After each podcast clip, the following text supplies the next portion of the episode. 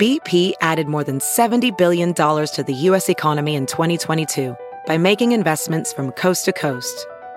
Investments like building charging hubs for fleets of electric buses in California and starting up new infrastructure in the Gulf of Mexico. It's and, not or. See what doing both means for energy nationwide at bp.com slash investing in America. Oh my god, oh my god, oh my god. There's nothing surprising about snow in Wisconsin. We heard loud boom, boom. Until it's all piled up in a precarious place. Just complete failure. Third floor is in the first floor right now. It was several tons of snow likely in one spot. When a parking garage partially collapsed at a suburban shopping center. The 911 operator like was like open your windows and listen, listen to hear if people are like screaming yeah. for help. It left some cars smashed, others stranded. They literally have to reconstruct that ramp to get cars out of there. Could be a month, could be two months. How are you getting to work? How are you getting your kids to school? This week on Open Record, a structural failure that could have been so much worse. Like, we could have been in there. I was really shaken yesterday. We dodged a bullet, and I'm really glad that we did.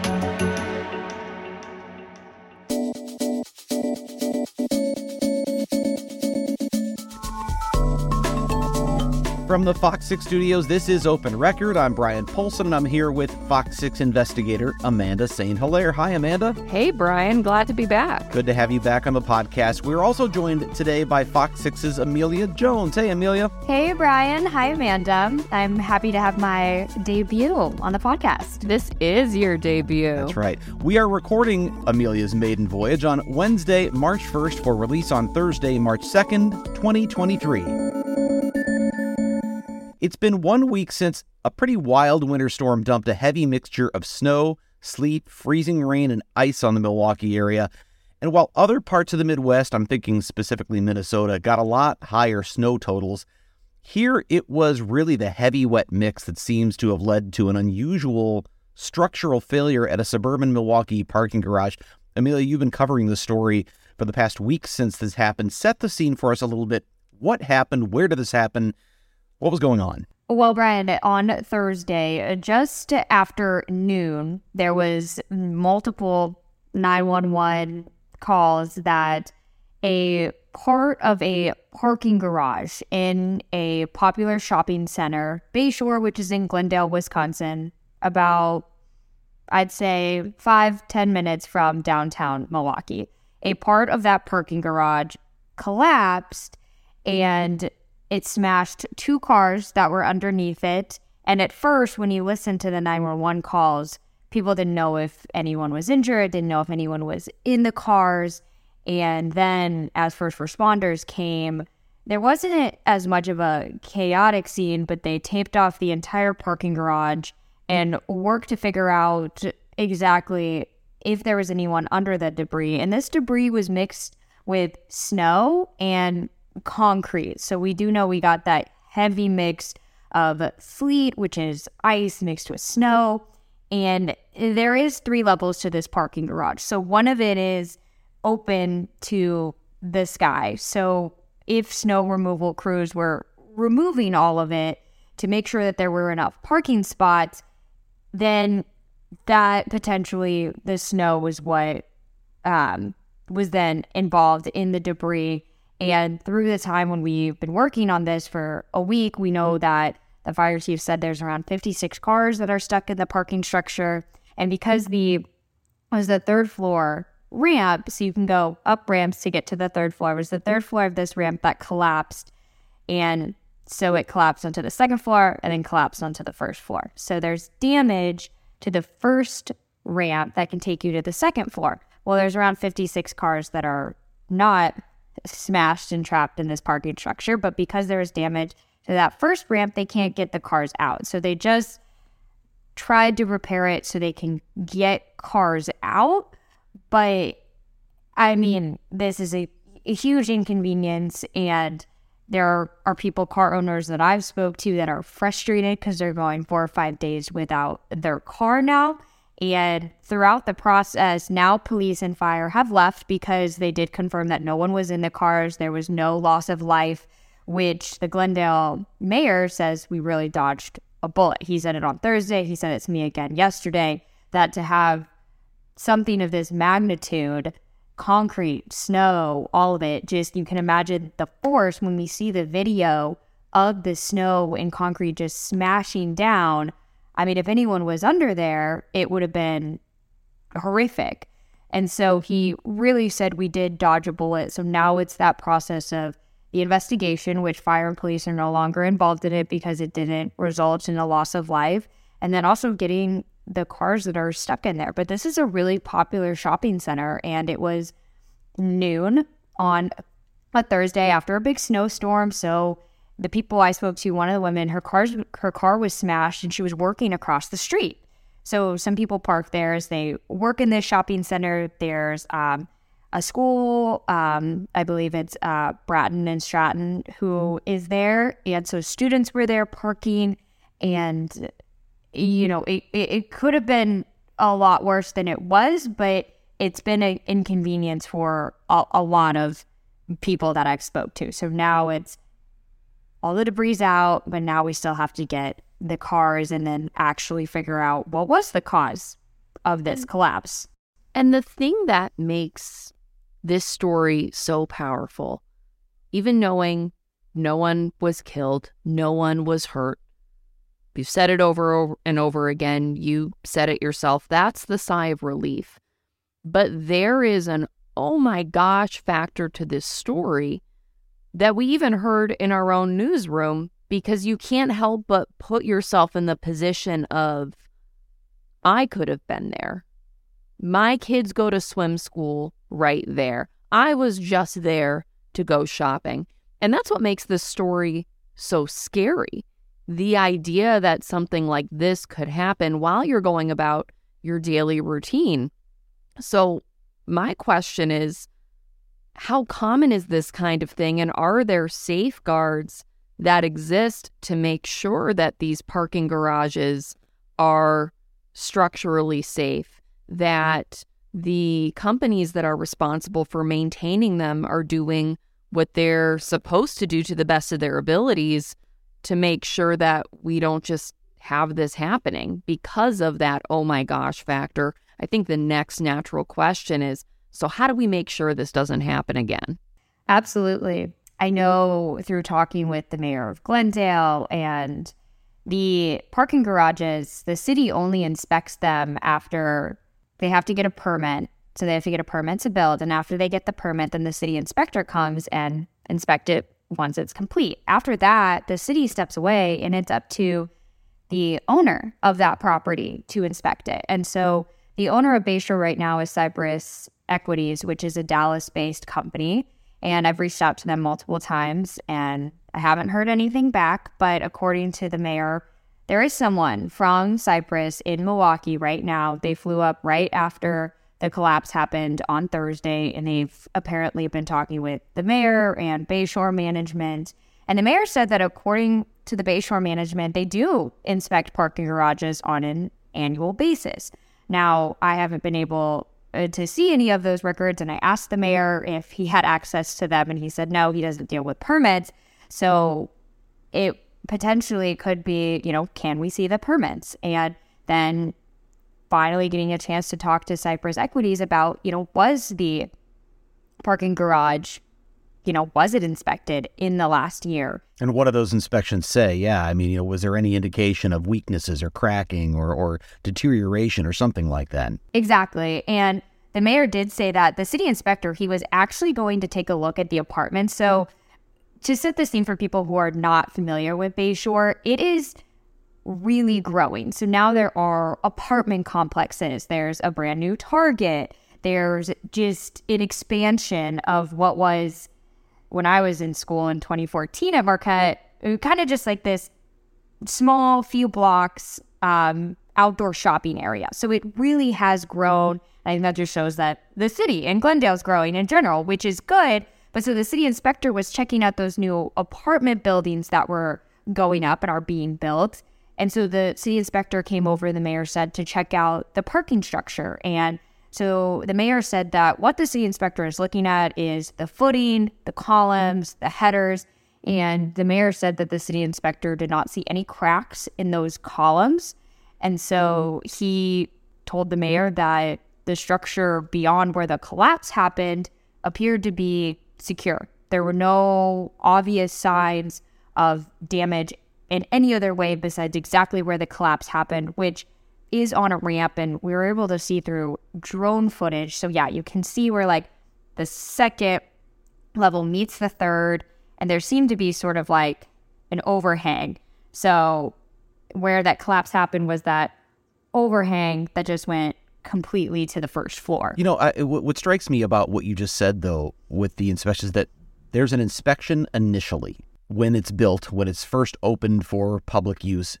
And then the city sort of washes its hands of it. Like, we don't have any responsibility anymore. This is private property. It's on you, Bayshore. It's on you, Cypress.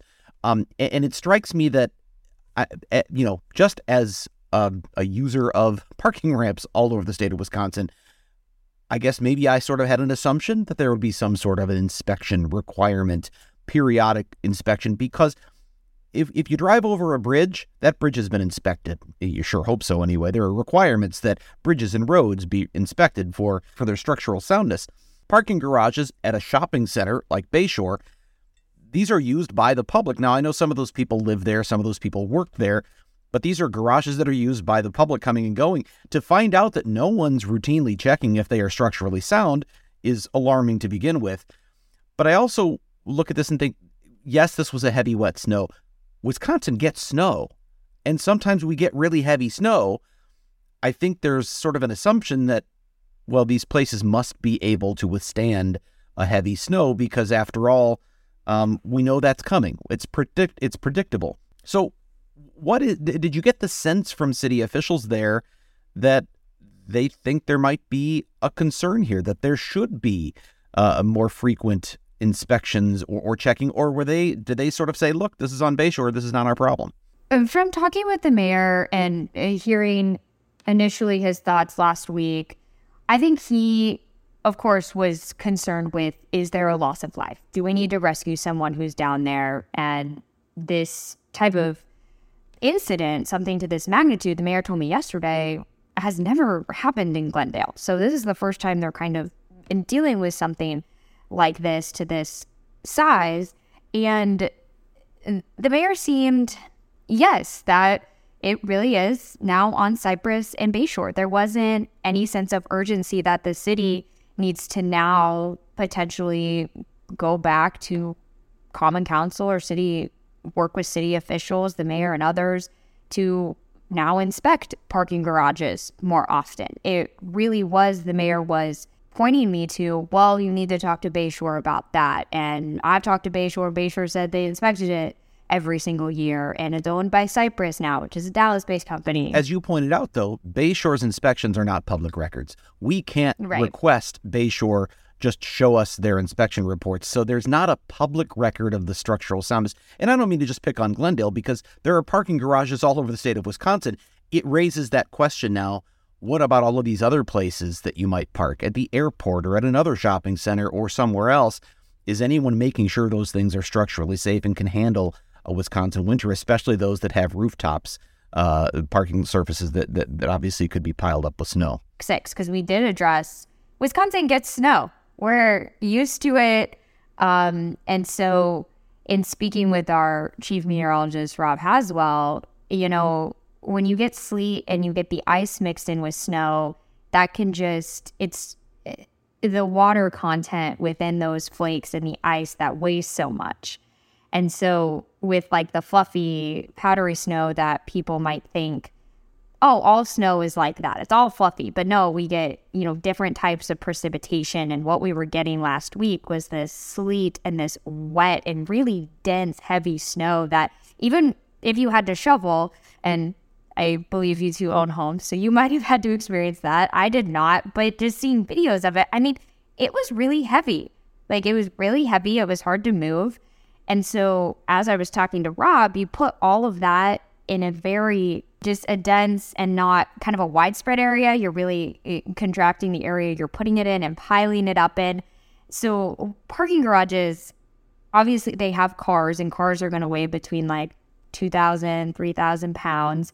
And but then you have the snow that could potentially weigh so much more than that. And as I was talking to Rob, you know, you can do the mathematics and you can figure out with if you know the dimensions. But it, as Rob was telling me, that snow he was guessing weighs more than cars that would have been up there. So if there were like six cars in that spot, the snow would have weighed, he said, between like 70, 80 tons, which potentially the parking garage is not equipped to hold. If it's just for cars and how much they weigh, the cars do not weigh mathematically as much as that snow would have weighed. Well, and I want to pick apart one of the things you mentioned um, because you examined that in a story that you did yesterday, and that's uh, what you were saying about the snow being in a more concentrated area.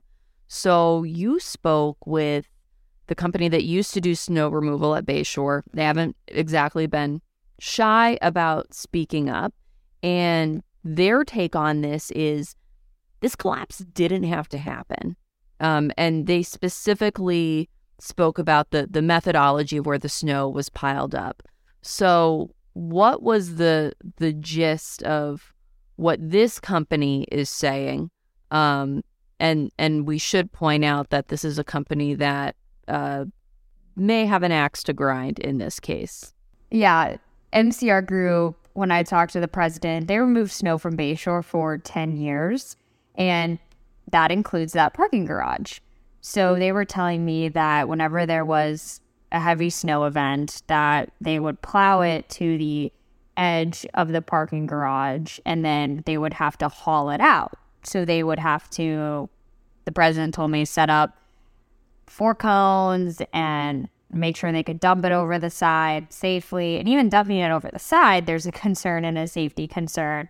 But the president told me it can't just stay there, it's too heavy. And in terms of the spot, he told me that the strongest points of the parking structure are where the columns are.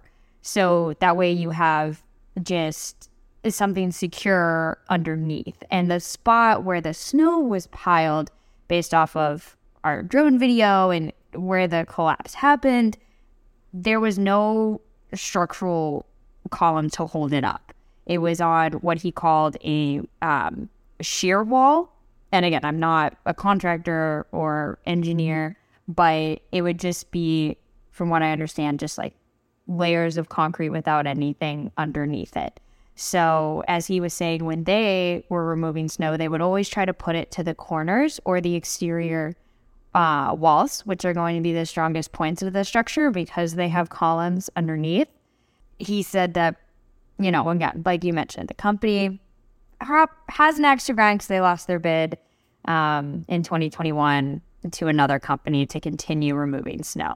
But he said they sometimes had 10 times as much snow as what happened the other day, and he said it was avoidable. Well, to, to take it to take it beyond, yeah, that that one company though. Granted, they've got an extra grind. There are other sources out there saying this is not the way to pile up snow, right? Right. Yeah, and we found a couple articles written by structural engineers as well as contractors going over snow removal 101 with parking structures, parking garages, and number one and number two on those lists was do not pile snow at top levels or upper decks of parking garages and structures like that. It's just not the most sound place. I, I guess you know I, I, think about this. There's there's two sides to this, which is obviously the sort of did the snow removal company sort of pile this snow in a way that was riskier because of where they were. There's still a part of me that says though I kind of want to know the parking garages can handle a Wisconsin snow and even the possibility of piles of snow, which are reasonable to expect. Not every snow removal company is going to be staffed by uh, structural engineers. Um, there are certainly best practices, it sounds like, that should be taught and, and, and that contractors should know when they're dealing with this type of situation. Still leaves me with that question of, you know, do we know this is this can handle these kinds of extreme conditions? It's Wisconsin. We're not in Texas we're going to get heavy, wet snow. But I want to take it beyond that for a moment because this is obviously there's questions out into the future we can ask. Thankfully, we're not asking about how did someone die. No one died here. very fortunate because this is a place a lot of people come and go. Anyone could have been going to their car at the moment this happened or arriving in their car when this happened.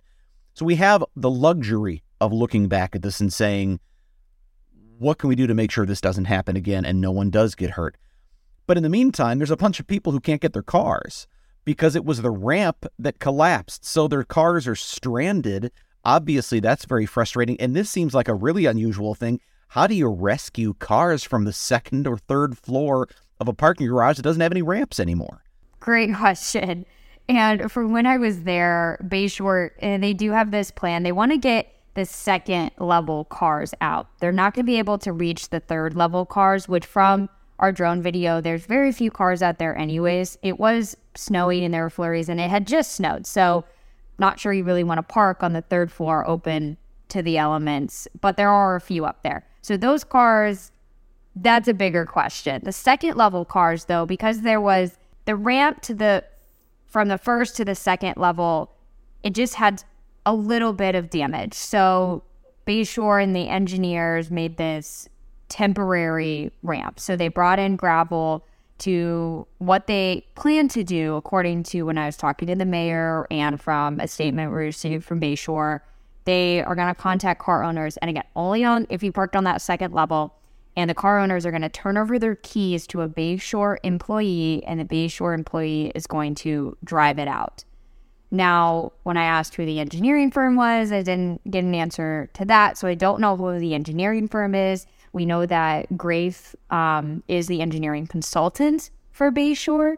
Um, and they did release a statement after this happened saying that, you know, they understand what's happening. They're working with their client. Um, so it could be GRAEF engineers helping with this. Um, again, I don't have any confirmation on that, but then begs the question of, you know, are Bayshore employees? You know, is this safe for them? Like, do they have enough training to do this? But um, again, sure. said yes, and that's kind of their process that they're going to get those vehicles out of the second level. They said they wanted to do this by the end of this week, but I talked to a couple car owners whose cars are stuck on that second level, and they have heard nothing. They got an email on Monday saying, "Hey, this is how we're going to do it." probably a similar email to what we got in our inbox. Then I spoke to a woman yesterday who said, Well, I talked to Bayshore and they said they were going to email me something today and we were all going to have time frames to sign up for. And she texted me last night saying I still haven't gotten anything. So the frustration, and I can hear it in their voice when I'm talking to them, it is just growing. And then comes the standpoint of if you have a car on that third level, yeah, how do you rescue cars? And if I was a car owner, I would be concerned if you're going to put a crane on my car, how do I know my car's not to get damaged? And then is that on me? Is that on Bayshore? That's a question too. And I asked Bayshore, you know, how does insurance work with this? This is not your typical run of the mill, I rear ended you, let's exchange insurance policies. This is a structure fell on someone's car. I spoke to a woman whose car literally is is totaled, it's gone, it was smashed, and she has no idea what to do. She's been trying to contact Bayshore. They haven't been responsive and well, does my insurance company contact you? And then our my colleague, our colleague Ashley Sears spoke to another couple of people who said that it's their jobs, it's their employers who have been giving them rental cars to get to work. I mean, for some people, and as we've been talking about this as a newsroom, some people only have one car. So that car stuck in that parking garage could be their only means of transportation. So this is, you know, a sense of urgency for these people to get their cars back. And for some, they might not even have insurance. So there's another question too of am I paying out of pocket for this? So I think as time moves forward, they're going to have to figure out the nitty gritty of all of this and make sure that the people who were impacted by this are getting their compensation.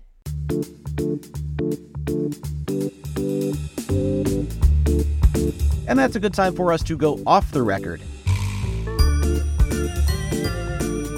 This is the part of the podcast where we get a little more casual, have a little fun by answering a question for which we have not prepared. Sarah is uh, unable to join us today, so once again, she has supplied me with that question. And this time, I admit I got a sneak peek at it, but um, you two have not. So uh, shame, shame. I, I, I, I took a little bit of time to look this one up, but I would have had an easy answer for this anyway. The question is, that means you have to go first. I will, and, and and but it wasn't. Didn't take me long to think of this. What is one English word you never spell right on the first try? And I will tell you that working in news, obviously we we do a lot of stuff with law enforcement. The word that for so many years vexed me, and I finally, I mean, I have it now. I've done it enough. I have it. Sergeant. That's a good one. Sergeant was a killer for me because I could never figure out where's the EA. Is it S E A R? Is it S- now? I now I literally have to say in my head sergeant, so I know it's S E R, S E R G E A N T. Sergeant was a killer for me. Um, but the most commonly misspelled word that I see that drives me absolutely nuts. This one isn't tough for me. I just hate seeing it. I just don't understand why it's so common to spell lose with two O's. Lose has one O. Loose has two O's. Is that the hill? Is that the hill you're gonna die on, Brian? That's- Lo- that's- Lose has one O. Lose has one O, and I L O O S E my mind. No, I, I lose my mind when I see L O O S E for lose. That, but that's that's other people. For me, it was Sergeant. Do, do either of you have one uh, that you commonly misspell or you struggle? You have to think about twice. So many. This past week covering this story, it's been structure. I don't know why I can't spell it right. I get confused on like where the C and the R are supposed to go before the T at the end. Um, I've noticed in logging my interviews, I always spell it wrong, but probably negotiation. I don't know why. I always forget that there's an A in there. Negotiation is a hard one. And then sometimes for me, just I have a hard time pronouncing things, I think. Uh, obviously, my parents are from the South. So growing up with like hearing their accents all the time, I and sometimes just, especially now being a reporter in Wisconsin, I think things are just the way they're supposed to sound um, because that's how I learned how to talk. And so I'll say something just the way it looks. But oh my gosh, obviously that's not right. And there's a specific phonetic way to say it. Um, but spelling wise, oh gosh. Yeah, negotiation. Sergeant's a good one too, though. And then lately, the past two weeks, it's been structure. Amanda?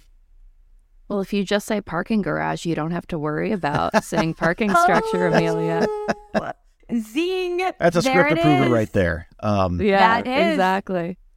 I'm sure there are some, but I feel like just looking them up before I put it in the script is so part of my process that I don't even realize I'm doing it. Uh, and I'm also the resident script approver, so I'm the one who's going through and uh, picking apart other people's spellings without having to reveal. Uh, She's not going to give us a, an admission. no, I mean, I gubernatorial's one of them. I have to look up every once in a while, but I also hate using that word. Here's the I was thing. just gonna say, do you ever Here's- approve with that? Does anyone use that word outside of news coverage of No. elections? Does anyone say gubernatorial other than that? No. And that's the th- most of the time, it's not always, but nine times out of 10, if it's a word I'm having trouble spelling on the first try, it usually means a different word is going to be better and more conversational. Some of them, like Sergeant, you can't get around. That's someone's title. We have to use it. But usually there's going to be a better word if it's one that I have trouble spelling, right? You're you write like a fifth grader, deliver it like a professor. That's the uh, that's that's the rule of broadcast television. I've never heard that, and I'm gonna write that down. I saw a, a talent coach uh, post that on social media, and it always stuck with me. Right, like a fifth grader, deliver like a college professor. I hate it when Sarah sends me a question because I know that, and she's not here, because I know she had something in mind and I want to know what it was. I want to know what word it is for Sarah. Maybe we'll find that out another time, but you know she had to have something in mind.